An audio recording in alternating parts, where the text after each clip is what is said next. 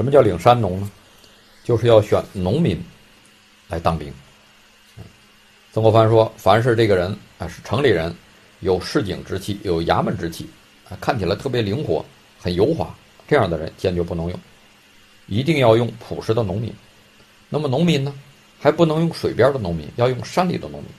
为什么呢？因为近山者仁，近水者智。哎，过去啊，水路是交通要道，是吧？那个时候呢，没有铁路，没有公路，大家长途旅行呢只能坐船。哎，所以。”水路是货物交通，哎，是这个人员流动的最重要的方式。那么住在水边的人呢，每天跟不停，那么住在水边的人，每天，那么住在水边的人呢，每天跟不同的人打交道，他呢就容易变得头脑太灵活，哎，每天见人说人话，见鬼说鬼话。曾国藩说这样的人不能用，哎，所以要用山里的农民，因为山里呢。交通不便，人和人之间交往比较少，人的心眼呢比较实，所以曾国藩说要用山农来当我湘军的士兵，哎，这就是曾国藩的选士人领山农。接下来我们讲一下曾国藩的着成外交官。中国传统的外交官啊，和我们今天的是很不一样的。过去呢，我们认为。我们中国呢是天朝上国，周围的国家全都是蛮夷。《后汉书》说：“夷狄异类近于禽兽。”哎，就是这个蛮夷呢，他是没有达到文明程度的人，所以呢，他们是接近于禽兽的。所以对待这些蛮夷怎么办呢？你跟他没法讲诚信，对吧？因为他和这个文明人不一样，所以呢。传统的外交官呢，他不是一种诚信外交，而叫机密外交。什么叫机密外交呢？机就是马骆驼，哎，就是用来这个拴马的；迷呢是牛缰绳，用来拴牛的。总而言之，是对付牲畜的工具。《史记》说：“盖闻天子之于夷狄也，其意机迷勿绝而已。”哎，蛮夷呀，跟我们是。非我族类，其心必异。你跟他沟通和交流呢，是做不到的，哎，没法跟他们讲理，所以只能用权术，哎，用这个金钱，用美女来笼络他们，把他们安稳在那儿，不闹事儿就行了。那么到了近代啊，鸦片战争之后啊，中国的外交呢，实际上仍然延续着传统的外交观，表现在哪些方面呢？哎，首先呢。南京条约签了之后呢，它是不公布的，因为南京条约违反了这个天朝上国和蛮夷之国的这种不平等的哎这种地位规定，所以条约签订之后呢，条约实际上一直存放在两广总督的衙门，就是放在广州而没有送到北京。哎，为什么呢？因为这个东西没法给皇帝看。也没向下逐级的颁发，所以很多即使处理外交事务的官员呢，他也不知道有这么一个条约。哎，所以很多处理外交事务的官员呢，他虽然知道签了个条约，但是条约的具体内容呢，他们不了解。哎，历来办以遗物著称，哎，办理遗务就是办理洋务，哎，蛮夷的事务，但知有万年合约之名，哎，知道签了一个万年合约，哎，就是以后永远和好的这样一个条约。而未见其文，具体这个文件怎么规定的，咱不知道。所以原因呢，就是这个条约呢，哎，太丢脸。在条约当中，英国不再被称为英夷，被称为大英国，哎，这在历史上是从来没有过。管一个其他国家叫大什么，这在中国历史上是头一次。这些夷人的头领头目被叫大英国君主。哎，这在当时的中国人看来是完全不可想象。当时的江苏布政使李兴远，在看了《南京条约》之后啊，他最不能接受的是条约当中一副与大皇帝并书，哎，就是英国女王居然跟中国大皇帝并列书写，哎呀，这让他感觉非常的屈辱。所以，条约签订之后呢，是不告诉大家的。这是第一点。第二个反应呢，第二个表现呢，就是叫做反入城斗争。我们知道，在第一次鸦片战争之后啊，还爆发了一个第二次鸦片战争。那在这两次鸦片战争之间呢，广州爆发了轰轰烈烈的反入城斗争。这个我们历史课本当中呢讲的不多。什么叫反入城斗争呢？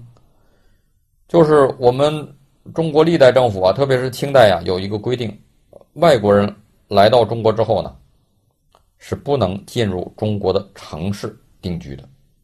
为什么呢？因为人禽不能混居，哎，人类跟禽兽怎么能住在一起呢？所以在清代到广州来进行贸易的这些外商呢，他只能住在码头附近的十三行街里头。那么老外当然心里很不舒服，是吧？他们也不见得说非得进城住，哎，才住得舒服。但是你管他叫蛮夷，不让他进城呢，他感觉自己受到了不平等的对待。所以《南京条约》当中有一条是专门规定，外国人从此之后啊可以进。所以《南京条约》当中有一条专门规定，外国人从此之后可以进到城里去居住。所以其他的开放城市，哎，你比如厦门呐，这个外国人是可以进去居住了。但是广州市民坚决不同意。哎，广州市民，别的我都没什么意见，你割让香港是吧？赔多少款？这个反正我也管不了，但是你要想进广州，我们绝对不同意。所以呢，哎，群情汹涌，掀起了轰轰烈烈的反入城斗争。他们在全城各地啊，哎，贴上各种告示，告示的内容说呢，说华夷未可杂居，人禽不堪并处。哎，中国人和外国人，人类和禽兽不能共同居住在广州城内。特别是英国人绝对不能让他们进来，为什么呢？因为其主忽女忽男，其人若禽若兽，凶残之性甚于虎狼。英国的国君呐，他们的主子一会儿是男人，一会儿是女人，哎，你看他长那个样子，又像人类又像禽兽，哎，他们的凶残比虎狼还厉害。这种人怎么能让他们进到广州城里来呢？所以呢？因为这个反入城斗争，那么英国人要求落实条约，中国的官员说：“你看民情如此汹涌，你们进来也不安全，是吧？”双方就在这争执，争执了十来年。后来呢，又爆发了第二次鸦片战争。哎，之后呢，这个问题才算解决。那么，传统外交官在近代的表现，第三点呢，就是。中国的这个外交呢，往往不太遵守条约。实际上，在签订《南京条约》的时候，道光皇帝就说：“说签这个条约呀，只是权宜之计，实在是没办法。”那么后来在第二次鸦片战争当中，哎，中国跟列强呢又签了一个《天津条约》。那么咸丰皇帝在签订《天津条约》的过程当中，就对大臣们宣称说：“这个条约呢，咱别把它当回事儿。为什么呢？因为自古……”妖盟不幸，哎，自古以来啊，这种城下之盟啊，没有必要遵守，所以呢，签这个条约就本属权宜，只是用来让这帮蛮夷退兵。那负责谈判的大臣啊，叫桂良，哎，他的想法呢更直接，他对皇帝说：“说现在啊，英法两国跟我们谈判，你别把它当真，哎，就是凭这几张纸啊。”就能让他们退兵，退兵之后呢，您就发下一道上谕，说这个条约呢是我们这些奴才啊，跟这个洋人签的，签的不符合您的这个旨意，所以呢，您就把它作废了。哎，您一道上谕就可以把他们变成废纸。那么这种态度呢，就导致这个鸦片战争之后啊，中国近代。对这个，特别是清代啊，对这个条约的履行呢，呃，不到位，这样呢，就引发了更多的外交争端。那么，传统外交官对中国近代外交的影响的第四点就是面子外交非常严重。我们刚才讲了，第二次鸦片战争，咸丰皇帝呢跟洋人签订了一个《天津条约》。那么，《天津条约》签了之后不久，这个战争呢又打起来了。哎，森格林沁和洋人又展开了大战，然后呢，洋人呢来到北京，火烧圆明园，把咸丰皇帝呢吓得北逃到热河。为什么呢？因为咸丰皇帝推翻了《南京条约》。为什么要推翻《南京条约》呢？因为里头有一条，他无论如何不能接受。别的都没问题，这个割地赔款都可以，但就是有一条，让外国公使进驻北京，在北京修建大使馆、派驻大使，这一条他无论如何不能接受。为什么呢？因为外国公使到北京啊，肯定要觐见皇帝。那么以前中国传统的藩国，朝鲜、越南、琉球的这个使臣来到中国呢？要给中国皇帝行三跪九叩礼，但是他知道洋人不会给他行三跪九叩之礼。咸丰皇帝认为这样一来，他的这个天朝上国的这种朝贡体系就崩溃了，这是他无论如何不能接受。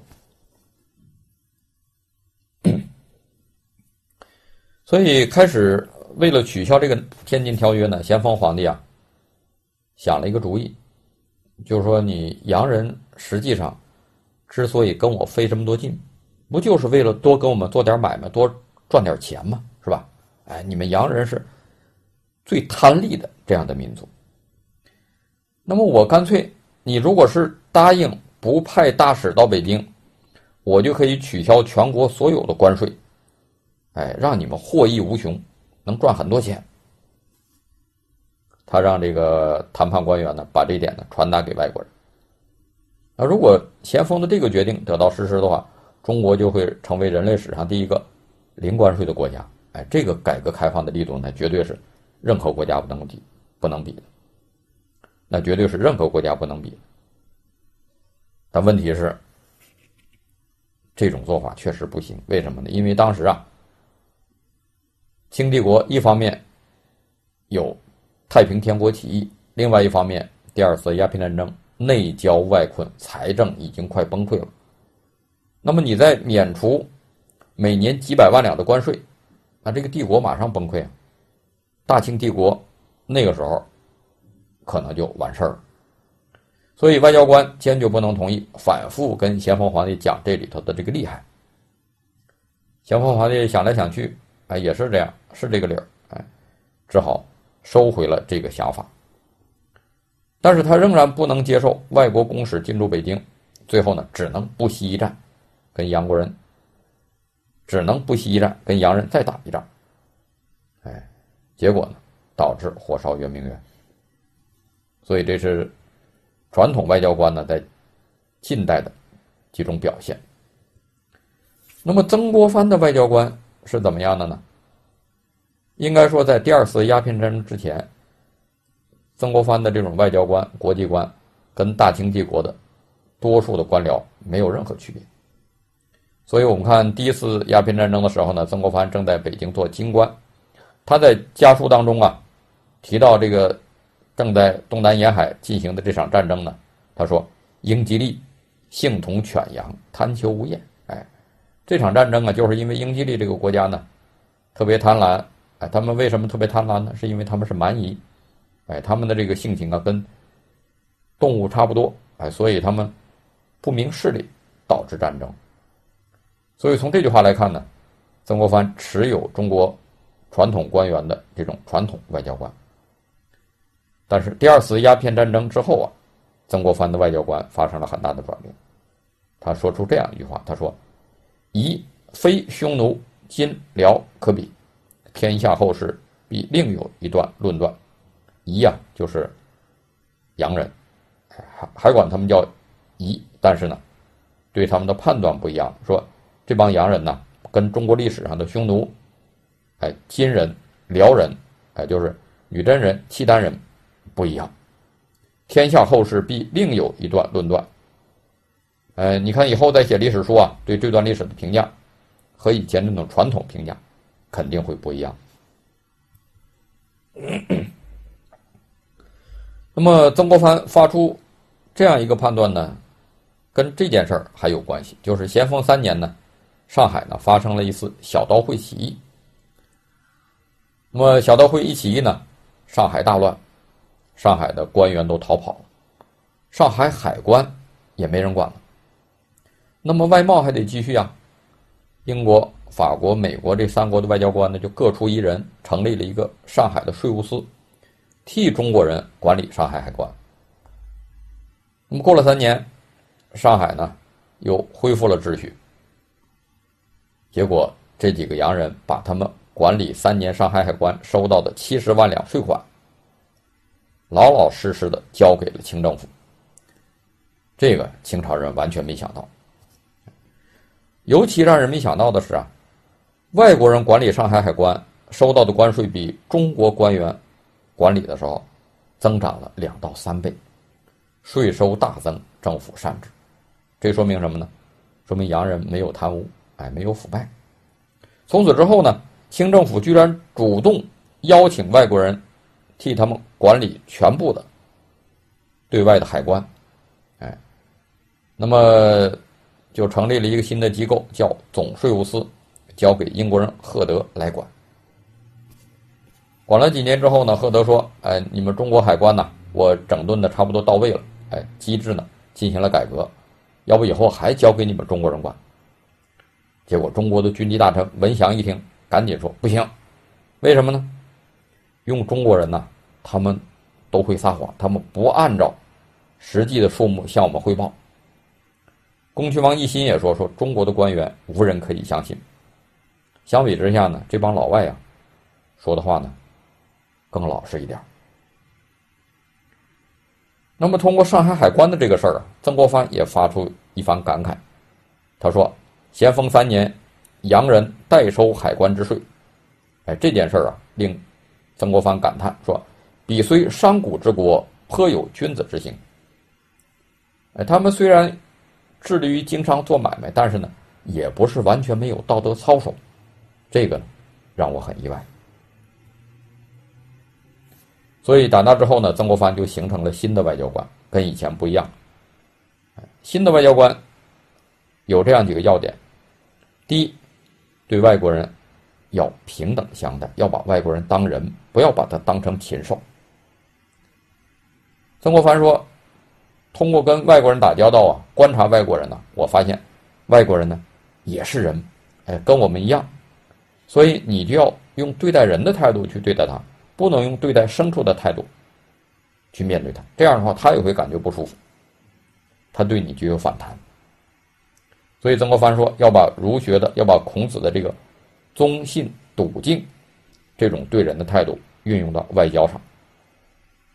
他引用孔子的话，哎，孔子说：“言忠信，行笃敬，虽蛮貊之邦，行矣。”就是说对人说话呀，要算数，哎，举止呢。要诚敬，在蛮夷之邦也应该这样做，哎，这样做呢，在蛮夷之邦也能行得通。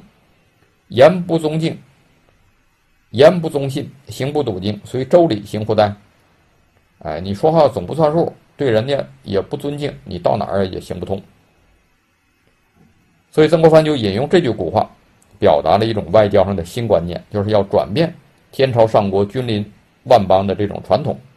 把国际关系建立在平等的、相互尊重的基础上，那这在今天看来是常识，是吧？但在当时是一种石破天惊的革命性的观点。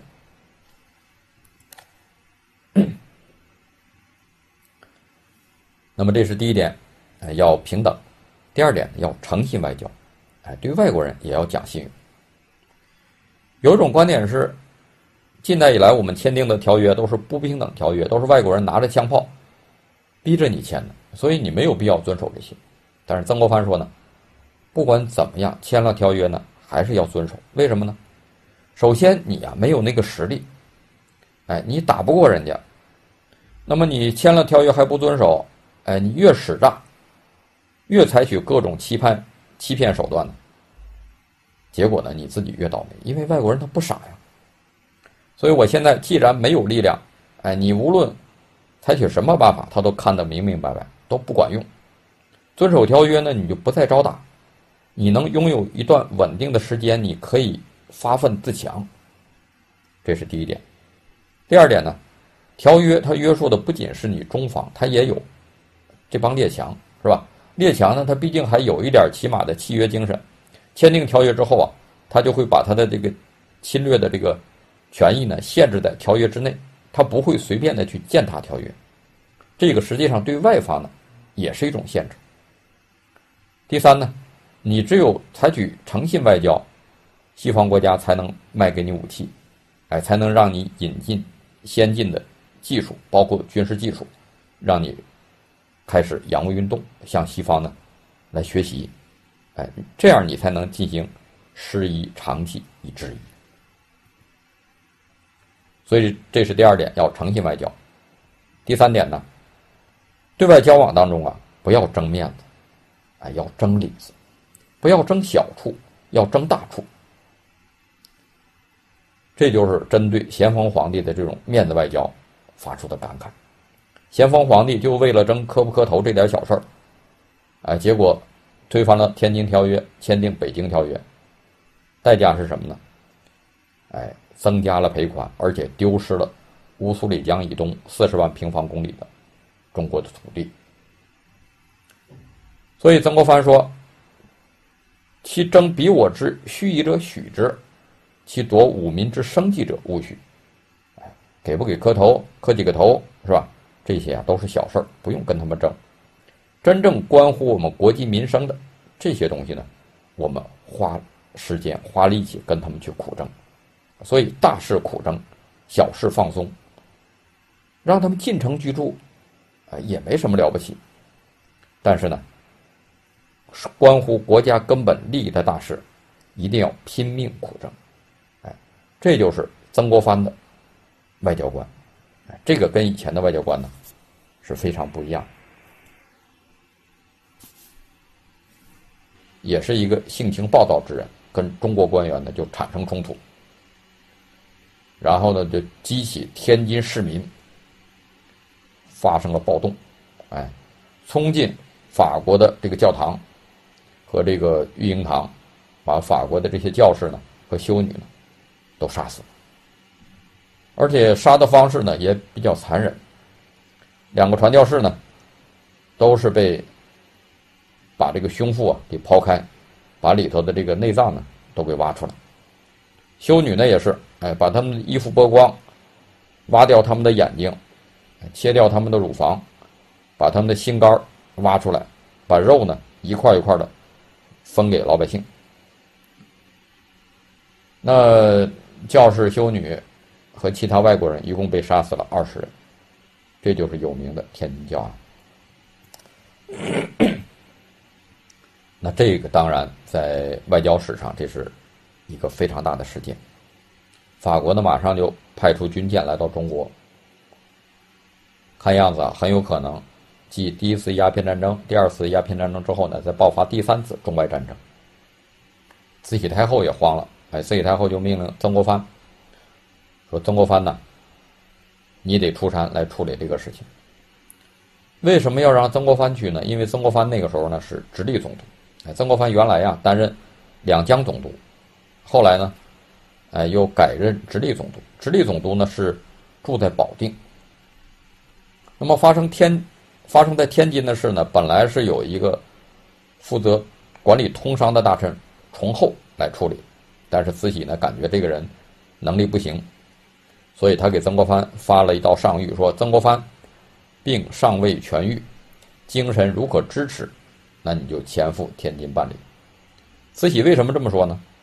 因为曾国藩这个时候正在请病假，哎，他犯了严重的高血压，每天都起不了床，躺在床上。他说：“我日记当中，他说我感觉啊，床若旋转，脚若向天。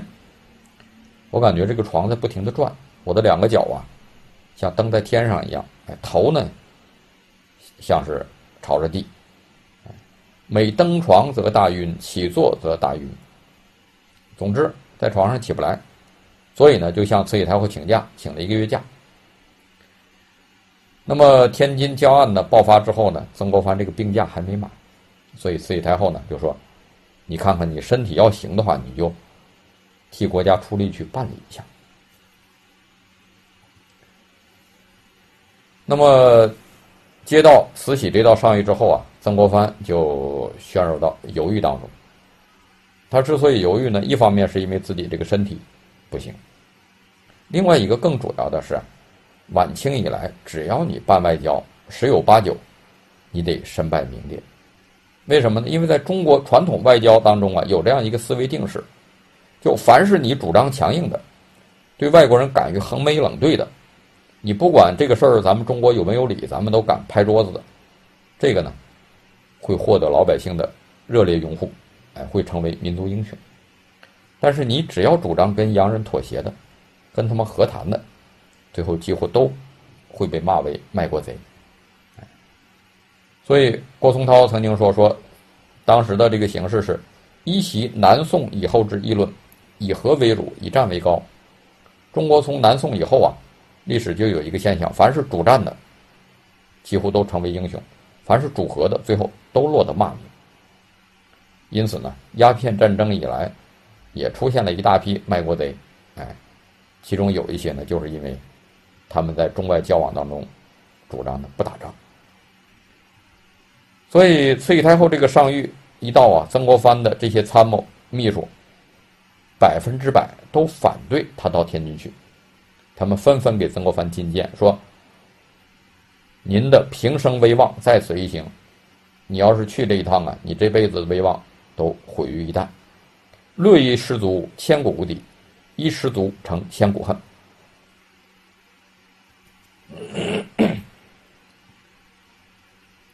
那曾国藩是怎么决定的？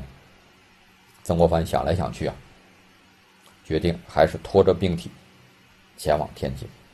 为什么呢？因为他担心朝廷派一个无能之辈，担心派一个。比较好斗的人到天津呢，就会激发，就会激化矛盾，引发战争。那么引发战争的话，最后结果肯定还是中国割地赔款，哎，整个中国和中华民族最后呢还要付出很大的代价。所以这个决定呢，就反映出曾国藩身上的这种担当精神。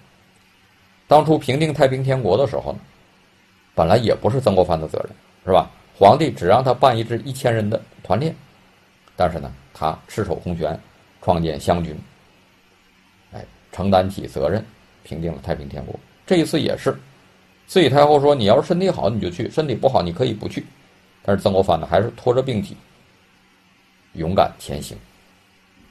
那么在出门之前呢，他预料到，我以这样的身体状况，哎，承担这样艰巨的外交任务，我有可能就。死在天津回不来了，所以呢，他给他的儿子写了一份很长的遗嘱。遗嘱当中他说：“我虽然我到天津去啊，但是我反复琢磨这个事儿啊，没什么太好的办法。那么咸丰三年，我创建湘军以来啊，我就立下志向，哎，为了承担自己的责任呢，我不惜一死。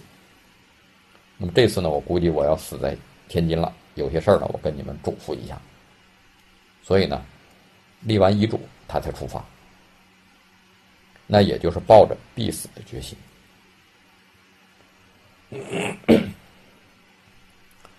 那么到了天津之后，曾国藩是怎么处理天津教案的呢？他把这个核心呢，放到天津市民传说的这个挖眼剜心到底是不是事实？哎，这个基础之上，曾国藩的思路很明确。哎，天津市民是因为怀疑这个教堂里头对中国小孩挖眼挖心，哎，才爆发这个教案。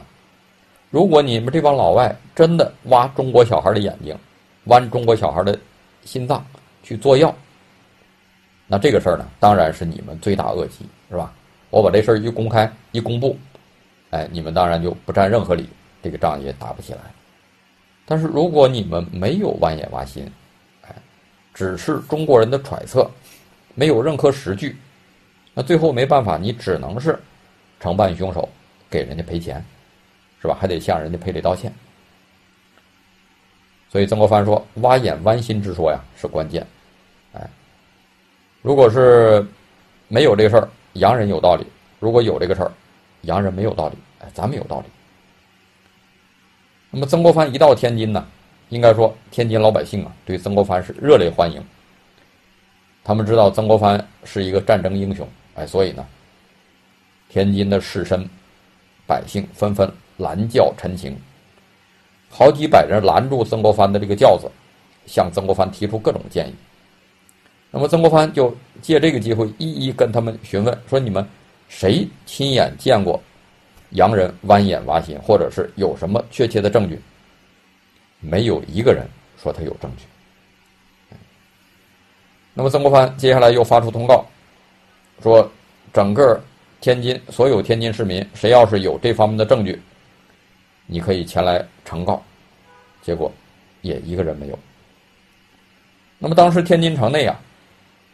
有很多传说说这家小孩被拐了，那家小孩被拐，都被拐到这个教堂里头，哎，让这个传教士给挖了心肝了。传说传闻非常多。那曾国藩说：“谁家小孩被拐了，前来报案。”结果还是一个人都没有。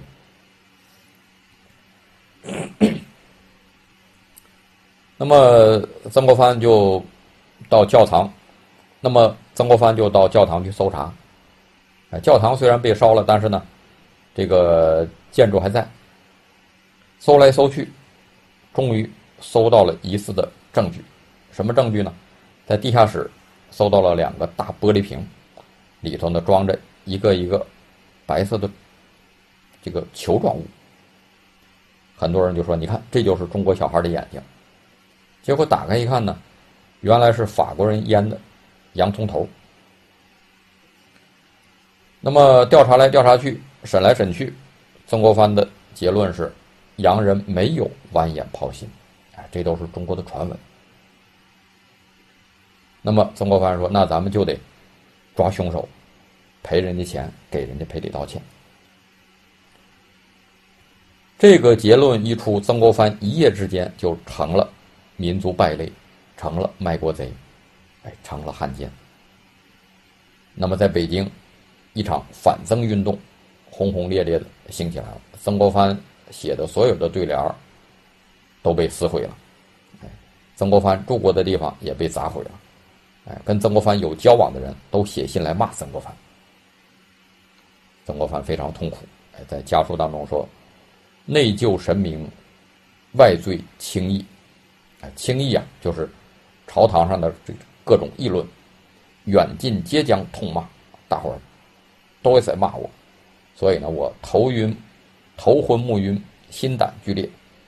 一开始本来打起精神，强强，一开始本来打起精神，强撑着病体来到天津。哎，现在呢，这个病又犯了，躺在床上又起不来了。所以这段时间，他给所有的朋友写信，都写八个字：外参轻易，内疚神明。说我这个事儿啊，办的太失败。所以天津教案的最后的这个处理结果呢，后来虽然慈禧太后派李鸿章接替曾国藩来收这个案的尾，但是基本上都是按照曾国藩的思路去办。洋人被杀死二十人，中国呢也抓了二十个凶手，哎，然后呢给法国人赔钱道歉。那么李鸿章最后争取回来的只不过是把。二十个凶手被处决，改成十六个人被处决。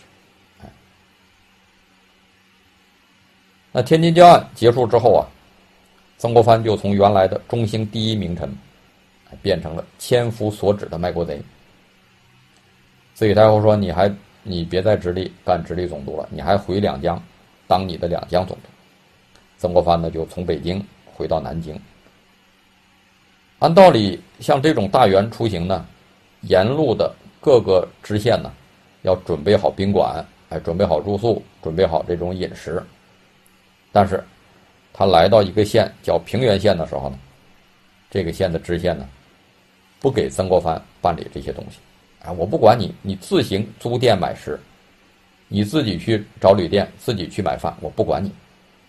这种情况在大清历史上是绝无仅有，这说明曾国藩是如何的。引动了众怒，所以这种情况啊，对曾国藩的这个精神打击是很大的。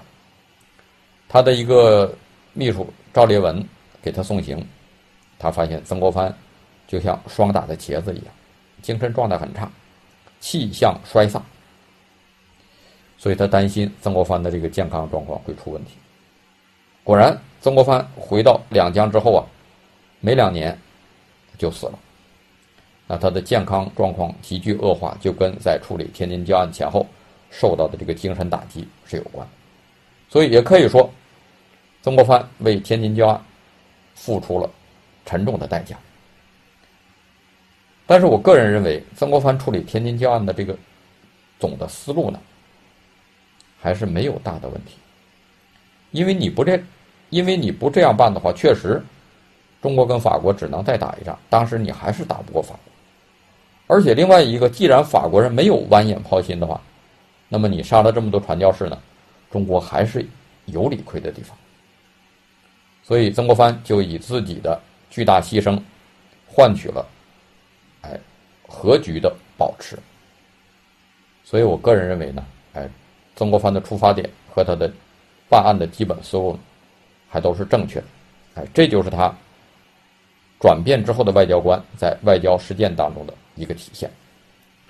所以总体来讲啊，曾国藩处于那样一个动荡的时代，他身上所体现出的很明显的就是四个字，叫做担当精神。他把时代的重任呢承担在自己肩上，应该说这种担当精神呢还是非常。难能可贵。那么，以上呢就是我要讲的主要内容。